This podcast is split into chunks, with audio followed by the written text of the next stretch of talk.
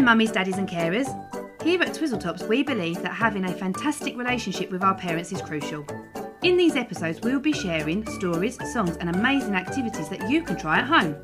Don't forget to upload pictures of your little one having a go to your Blossom app. We can't wait to see them. Now, here is today's episode. Hello, everybody. I'm Emily, and today I'm going to be reading you a story all about people. It's called There's a Boy Just Like Me, and it's written by Fraser Cox and Alison Brown. I hope you're sitting comfy. There's a little boy who's just like me. We like eating sweets and climbing trees. We wonder what the future will bring and we dream of all the different things that we might be when we grow up. Like the winner of a football cup. We might be explorers or work in a zoo, be scientists, doctors, or famous chefs too. We love watching telly and being so lazy. Our small, smelly siblings can bite, drive us both crazy. Do that one. Our small, smelly siblings can drive us both crazy. Just make sure you pause with their Mm-hmm.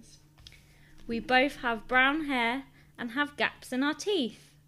We've both got ten fingernails with dirt underneath. but sadly, our lives are just not the same. We don't share a language. I don't know his name. Where I live is peaceful, a nice place to be. But he has no home. He's a refugee. His home was destroyed as his country's at war. It's not safe for him or his friends anymore. We're strangers and each have a different life. He faces worry and sadness and strife.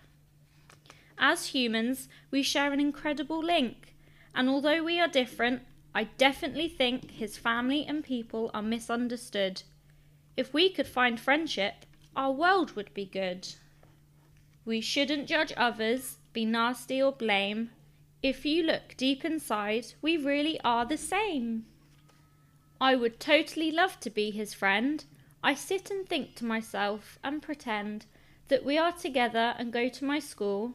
We'd sing songs and make stuff. It would be so cool. We'd play at lunch on the climbing frame and every day with our favourite game. At my school, we don't care how anyone looks. We paint and we write and read hundreds of books. We'd learn different languages, listen and share so we can make friends and show people we care. I wish he could come and be best friends with me so we could eat sweets and climb high in the trees.